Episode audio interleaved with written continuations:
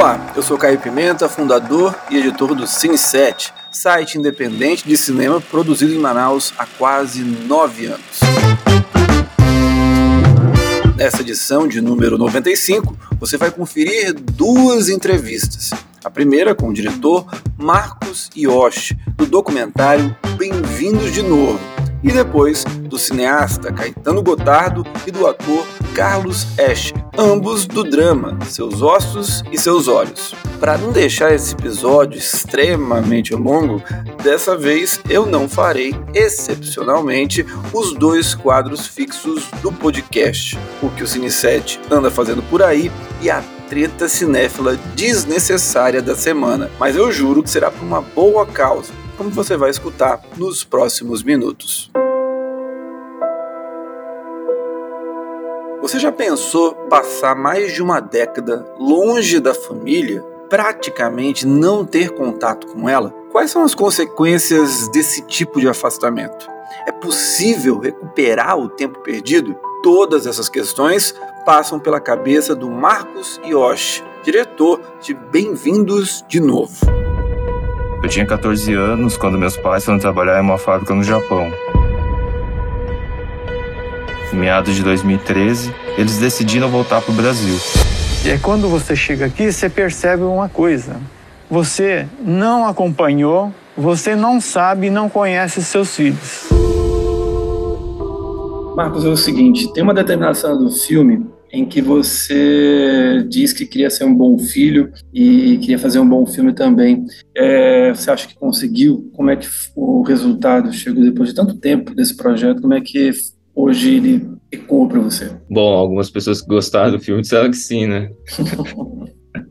Mas, ah, eu acho que, enfim, eu faço essa questão ali, que é um pouco um jeito de de lidar com a dimensão, vamos chamar ética e a dimensão estética, né, que está relacionada sempre no documentário. E, e aí acho que, enfim, tinha um pouco esse essa busca de tentar equacionar ou pelo menos é, entender o que estava em jogo em cada uma dessas dimensões, né? Ou seja, beleza, estou fazendo aqui é, um, um filme que lida com situações é, muito difíceis, é, que tem né, é, uma dimensão de bastante culpa, por um lado, né, de tipo ter ido para um outro lugar, de ter voltado, e ao mesmo tempo isso, isso se sucede é, por uma tentativa de recomeçar que não dá certo de novo. Então, é, são experiências bastante traumáticas, né, de tipo conseguir lidar com isso, assim, né, e aí é entender um pouco também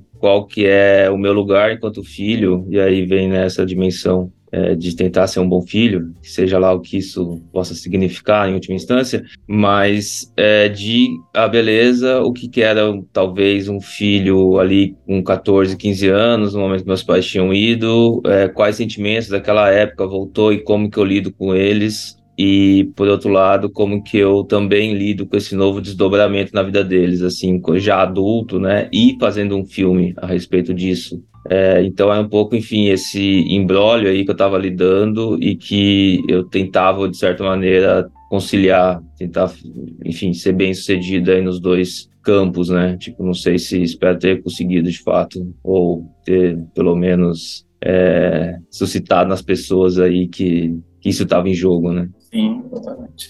Eu queria saber de você o seguinte: você fala muito sobre a questão da distância desses 13 anos. É, o que, que você de fato sentiu nesse tempo, já que disse que até às vezes esquecia é, deles? Era abandono, ressentimento, revolta? O que, que trazia? Era tudo junto? Quais uhum. eram esses sentimentos? Pô, eu acho que era tudo junto, né? Eu acho que tinha momentos em que, obviamente, eu senti muita falta deles. É, eu acho que eu, eu nem sei o que, que eu senti, o que, que faltou, saca? Do tipo, uhum. porque eu não tenho nem referência do que poderia ter sido, mas é, com 15, 16 anos você começa a lidar e, e, e uh, com várias questões tipo, relacionadas com relacionamentos, sexualidade, e simplesmente eu desencanei daquela época de tipo ter qualquer tipo de interlocução com meus pais, porque para mim eles estavam do outro lado do mundo e eles, em última instância, não poderiam fazer nada, né? É, então esse sentimento, eu acho que ele permaneceu uma certa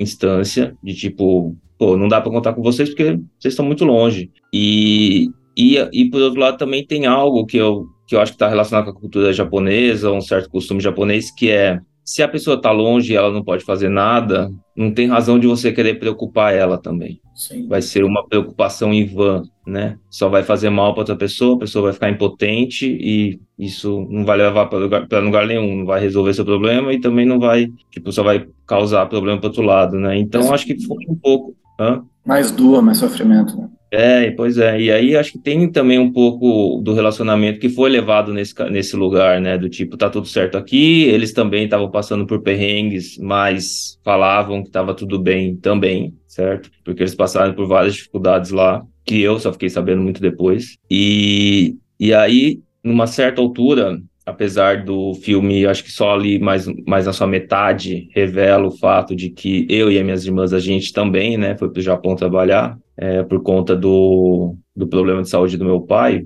É, muito do trabalho lá tinha é, uma mistura de é, amor, de ajudar os meus pais, mas por outro lado também ter uma espécie de chantagem, podemos colocar assim, no sentido que eu fui lá, juntei uma grana e com essa grana eu é, paguei meus estudos, assim, tipo, paguei meu cursinho, sobrevivi durante a faculdade e tal. E isso significava do tipo, ah, ó, vocês não precisam mais ficar aí, né? Vocês podem voltar, afinal, tipo, você, por mim, vocês não precisam ficar mais aí, porque eu já tenho, tipo, os meios de sobreviver por aqui e sei lá o que, alguma coisa nesse lugar, né? Tinha um pouco uhum. esse, essa chantagem, assim, que talvez nem fosse tão consciente naquela época, sabe? Mas eu acho que tinha enfim, essa ambiguidade. Então eu estava ao mesmo tempo ajudando, ao mesmo tempo cobrando, e eu acho que, enfim, é esse, esse, essa ausência foi marcada por essa multiplicidade de sentimentos. Né? É, nunca é só uma coisa, né? Tu vai, vai é. criando várias possibilidades.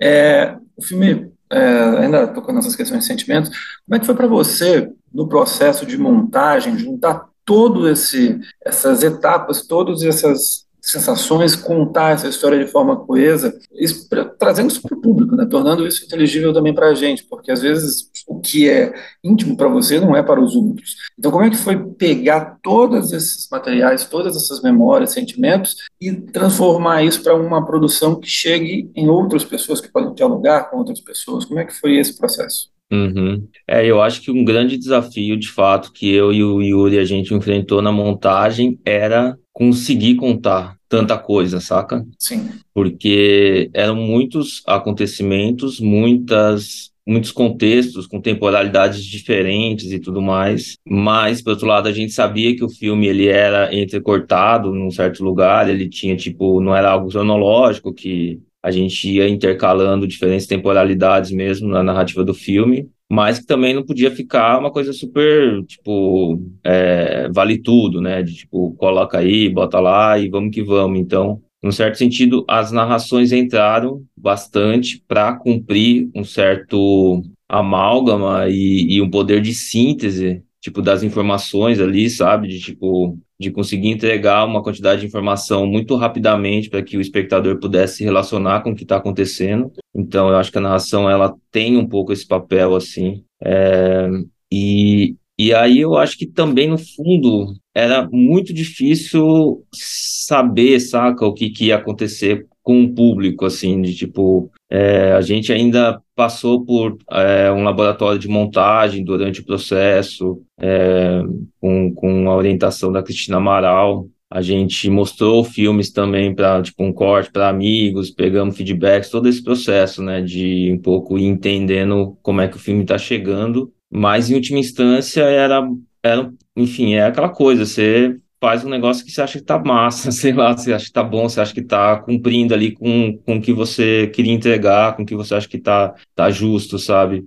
E, e torcer que isso bata nas outras pessoas, em última instância. Acho que tem uma aposta aí que é muito, meio irredutível, sabe? Eu não saberia dizer para você, nossa, eu, eu, eu, realmente planejava que e, aqui ia super rolar e tal, que esse sentimento ia acontecer nesse momento, sabe? Mesmo porque é, era, sabe, às vezes eu fazendo um filme eu chorava, assim, sabe? Tipo, eu fazia uma cena assim, eu, tipo, chorava e me emocionava muito e, sei lá, mas aí eu falava, bom, é isso aí, sabe? Tipo, é, vamos aí, vamos acreditar que, Se vai te chegar. emocionou, pode emocionar outros. É, Talvez, é, acho que sim, né? Então, enfim, acho que foi um pouco nessa atuada, assim, não deixar a, a narrativa ficar muito solta ou muito pela complexidade dela, assim, né? Muito difícil de acompanhar. Mas, uhum. por outro lado, também uma, uma aposta, assim, do que emocionava a gente e a gente acreditar que isso poderia também ressoar nos outros, né? Sim.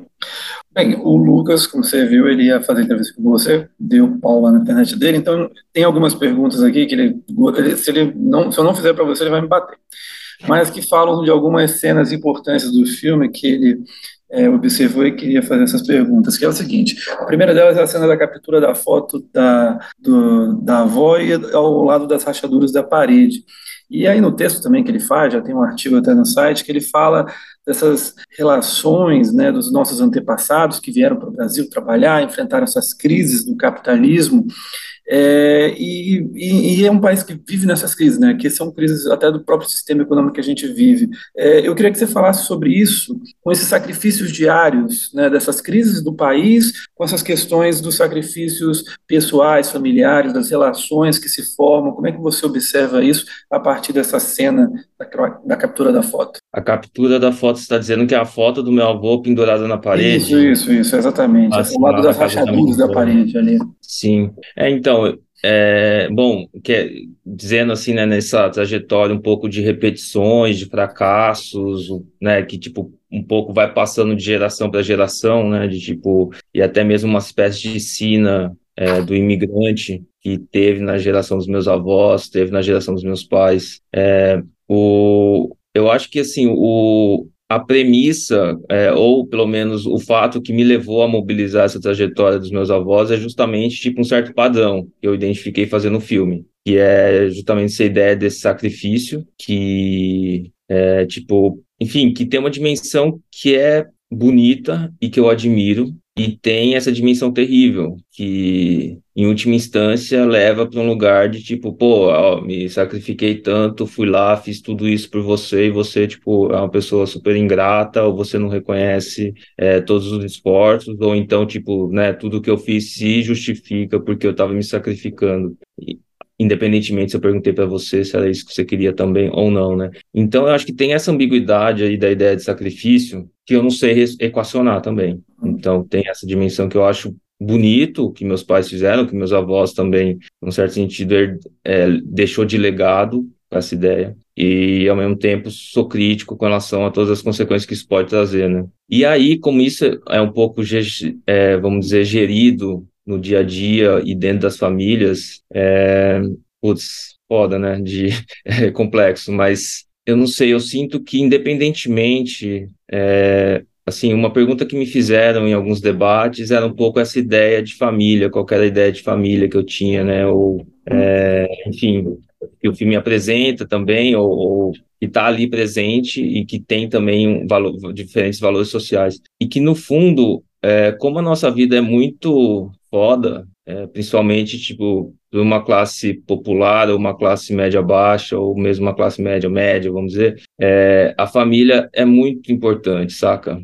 Em termos, tipo, de essa sustentação e de, é, e de, tipo, um lugar que essa confusão mesmo, de diferentes sentimentos ambíguos, mas que é um lugar que ainda tem um, uma possibilidade de acolhimento, saca? E, e aí, enfim, eu não sei se eu estou viajando aqui, mas, é, enfim, a gente está lidando com um cenário atual que é de, dessa polarização política, né? E esse discurso uhum. da família surge muito forte de um lado que é tipo da extrema-direita, que eles cooptaram essa ideia da família e que eu acho que, enfim, eu como uma pessoa é, alinhada à esquerda, tipo, acho que, que a esquerda talvez é, descuidou um pouco, sabe, dessa ideia de, da família e, o, e, o, e a importância que isso tem para segmentos muito grandes da sociedade, assim, brasileira principalmente, enquanto esse lugar, tipo, que apesar de todos os problemas que tem, saca, das relações familiares, é ainda uma possibilidade de acolhimento de,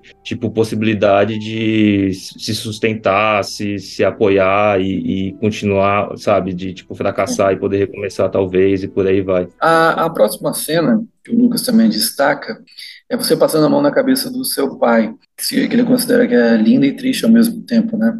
É, eu, eu queria saber, assim, o que que é, o que, que você estava sentindo ali naquele momento, e, enfim, queria que você falasse um pouco daquela, daquela, daquele trecho que de fato é muito emocionante. O que é que passou na sua cabeça? Você falou que são vários sentimentos atravessados e tudo mais, especificamente naquele momento. É, esse, vamos dizer, o, a cabeça do meu pai era como se fosse uma espécie de símbolo, assim, da, da nossa relação, principalmente depois da cirurgia que ele tinha feito, assim, né? E, por, e como é, sequela da cirurgia durante bastante tempo, ele ficou com a metade da face meio paralisada, e isso, tipo, tinha algumas consequências de, tipo, por exemplo, ele não, ele é, babar de um lado e não perceber, sabe? Tipo, às vezes comer e, e, sujava tudo e ele simplesmente não se dava conta disso, sabe? E que foi um processo bastante difícil é, dele lidar enquanto, né, puta, tá passando por esse tipo de constrangimento, assim, recorrentemente, sabe? E ao mesmo tempo a gente de fora é, ver, né, tipo, seu pai nessa situação e aquilo te gera, enfim, muita angústia, muita, tipo, aflição, num certo sentido também. Então, tudo estava um pouco ligado com essa, sabe, com essa ideia, assim, de, tipo, dessa, desse rosto, dessa cabeça semi-sensível, é, né? E, e essa cena, eu, na verdade, concebi ela meio que numa intuição, assim, eu tava, tipo, na verdade, obrigado a, a, fazer algumas filmagens do filme por conta de um workshop que eu estava fazendo de desenvolvimento de projeto. E aí, uma das tarefas de casa era, tipo, você tem que ir lá e filmar algumas coisas do filme para mostrar para a turma, né? Uhum. E, e aí eu, sei lá, um dia eu estava tomando banho, qualquer coisa assim, falei, puta, eu quero, é isso, eu quero pedir para tocar na cabeça do meu pai. E, e eu sabia que isso ia ser esquisito,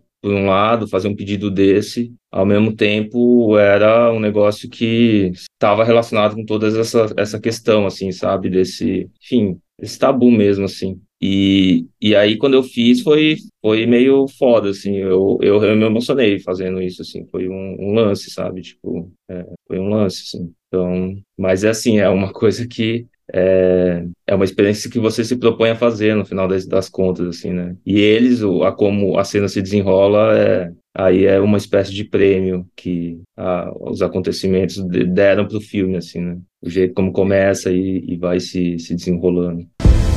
Muitas coisas a gente passa a desconhecer, a gente passa a não conhecer os filhos. Aí que eu me despertei que o tempo passou.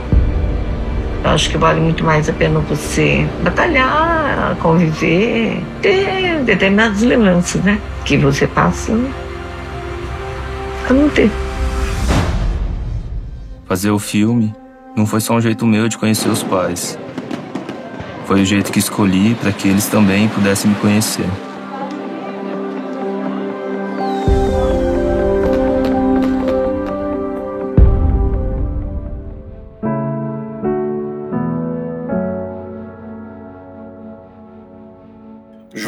Com Bem-vindos de Novo, os cinemas brasileiros recebem também a estreia de Seus Ossos e Seus Olhos.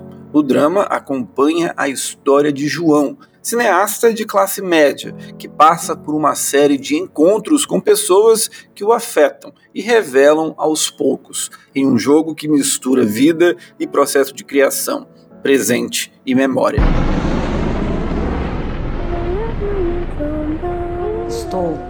Constantemente em confronto com o meu meio e comigo mesmo. Duvido constantemente.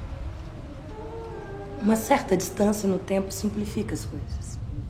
O diretor do filme é o Caetano Gotardo, um importante nome do cinema brasileiro recente. Ele foi montador dos excelentes As Boas Maneiras e Trabalhar Cansa, ambos dirigidos pela Juliana Rojas e o Marco Dutra e antes de seus ossos e seus olhos, ele comandou Todos os Mortos, produção que concorreu recentemente ao Festival de Berlim. Já o Carlos Escher traz uma vida dedicada ao teatro, com uma grande parte dessa trajetória de mais de duas décadas na companhia do Latão. Nas telonas, ele já estrelou filmes como A Idade da Pedra, Três Tigres Tristes, difícil falar esse nome aqui no podcast, e também A Máquina Infernal. É com eles, o Carlos e o Caetano que o Lucas Lopes Aflitos conversou. E você escuta agora.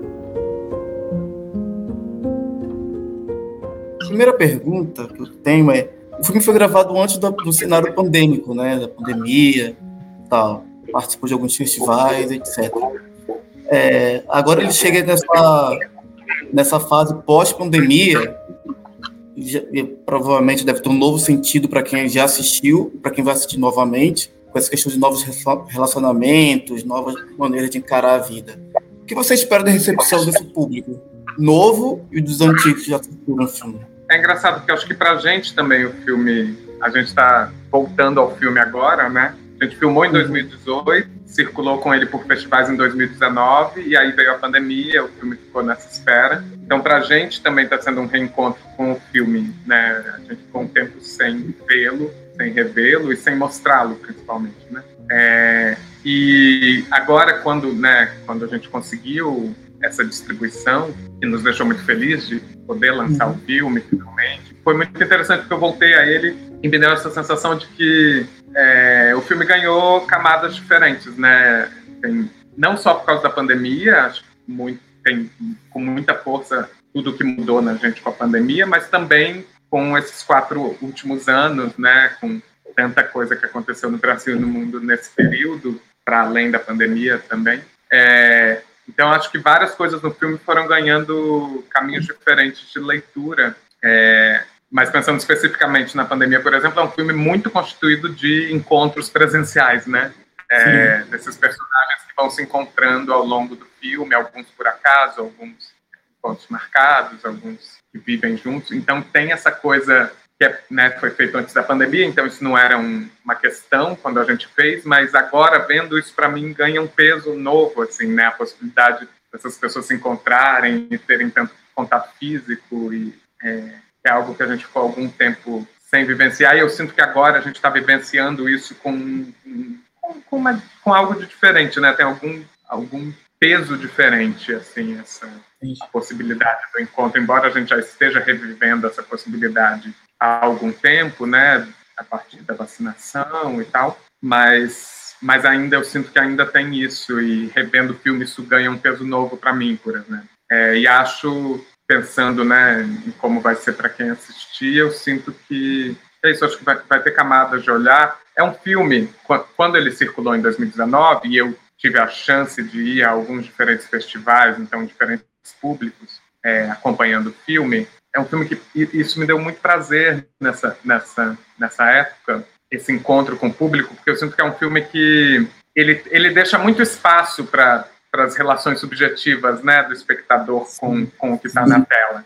Então ele, ele gera reações muito diferentes, assim, reações muito emocionais, mais até mais emocionais talvez do que eu esperava, não sei, o que eu acho lindo, assim, pessoas que se identificam muito com algumas cenas, falam, nossa, eu vivi exatamente aquilo, ou aquilo se parece muito com que alguém me contou, ou tem uma identificação muito direta com algumas situações mas também com leituras muito diferentes. Eu estava até comentando isso com o Carlos recentemente, assim que eu, eu ouvia muito algumas pessoas falarem como o filme era sobre encontros, como esses encontros se davam plenamente, e outras pessoas falando sobre como esse, nenhum desses personagens de fato conseguia se comunicar. Então, para alguns filmes era um filme, para algumas pessoas era um filme sobre a incomunicabilidade e para outras pessoas era um filme sobre a possibilidade do encontro, coisas opostas, né? Mas ambas. Já uma coisa meio angustiante. Uma uhum. angústia existencial.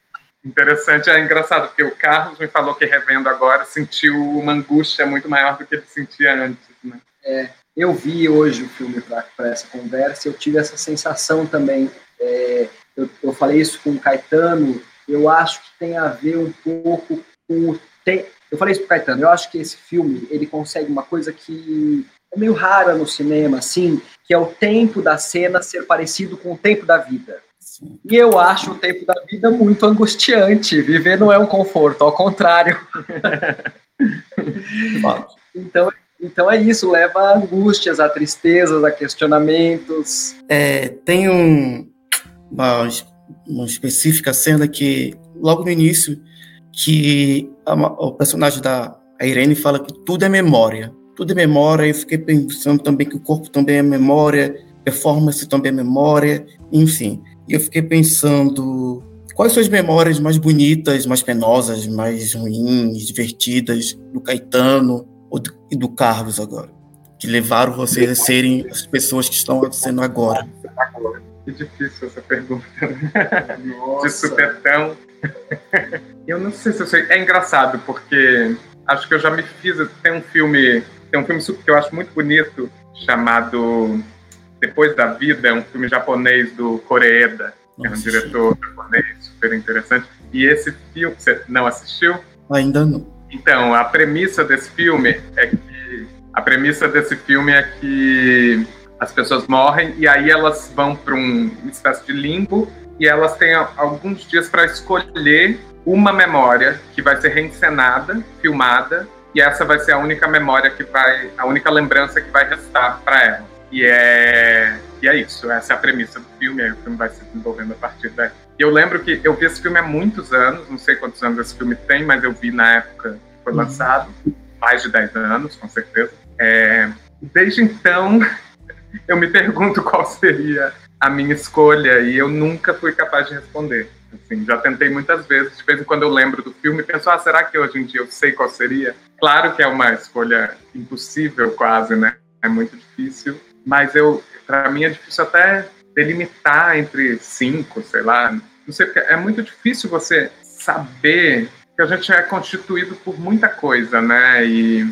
e saber o que, o que o que constituiu o que na gente, né, ao longo da vida, que memórias nos construíram, é muito difícil. É, eu tenho uma relação forte com a memória, eu gosto de, de pensar sobre a memória, é, de lembrar de coisas, mas também de perceber o quanto de coisas que eu não lembro, assim, e de pensar na memória como um campo muito ativo. Para mim, a memória é um campo muito ativo, assim, né? É um campo de invenção muito constante, de invenção e reinvenção. Então, e tem a memória, tem as nossas memórias pessoais, tem a memória social, tem a memória ancestral, são muitas camadas, né? E tem muita coisa que a gente nem sabe que está no nosso campo da memória. Mas a, falando estritamente da memória pessoal, acho que tem é um campo muito ativo, assim, é um campo de constante, em constante movimento. Nunca é algo estagnado, né? Nunca é um quadro perfeito, pintado, enquadrado e colocado na parede. É, um, é uma bagunça, é uma coisa que está em movimento, que tem a ver com as suas percepções,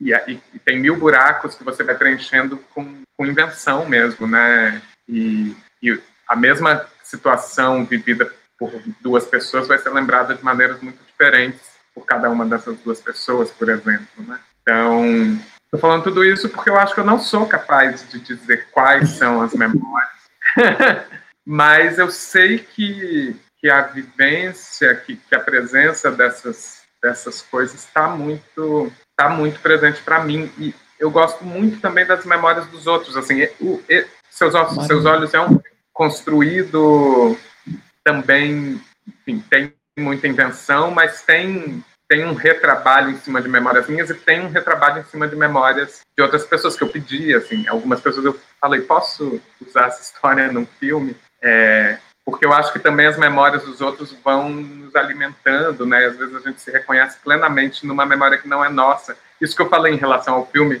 teve uma sessão específica num festival que eu fui, que não era no Brasil, eu não lembro exatamente qual era o festival, mas eu sei que era uma menina estrangeira, e na saída do filme me abordou assim muito energicamente, falou: "Você roubou minha história. Eu vivi exatamente aquilo que a Irene conta na primeira cena, exatamente uma vivência minha. É, e é tão bonito isso, né? Assim, ela vê um filme e, a, e tem uma memória de uma personagem do filme que para ela é exatamente a memória dela. E acho que o sentimento da personagem era muito o sentimento, um sentimento que ela experimentou, né? Para além da narrativa ser parecida com uma vivência que ela teve, ela se identificou muito com com o que aquele sentimento causava. Então eu acho que tem memórias importantes para mim que nem são minhas. Eu tenho essa sensação. Tem cenas de Cortando, eu também tive essa sensação de memória roubada que não era minha.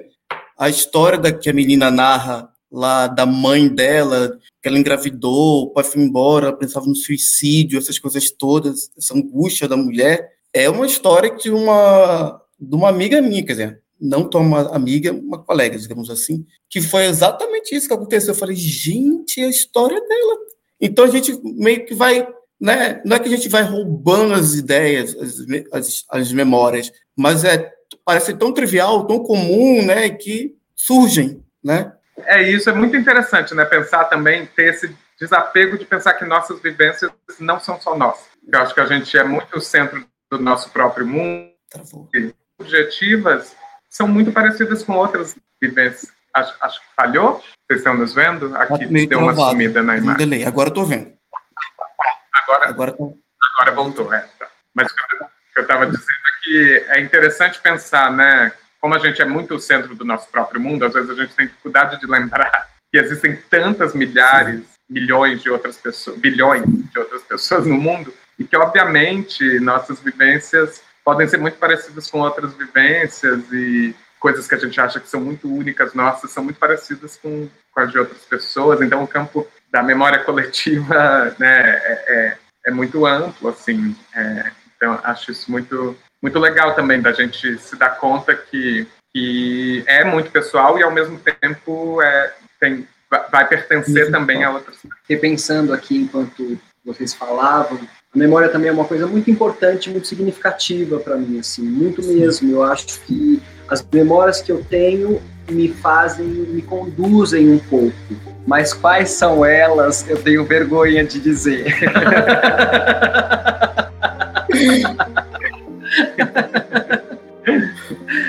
Então deixa abaixo. o famoso deixa. Melhor. Deixa abaixo.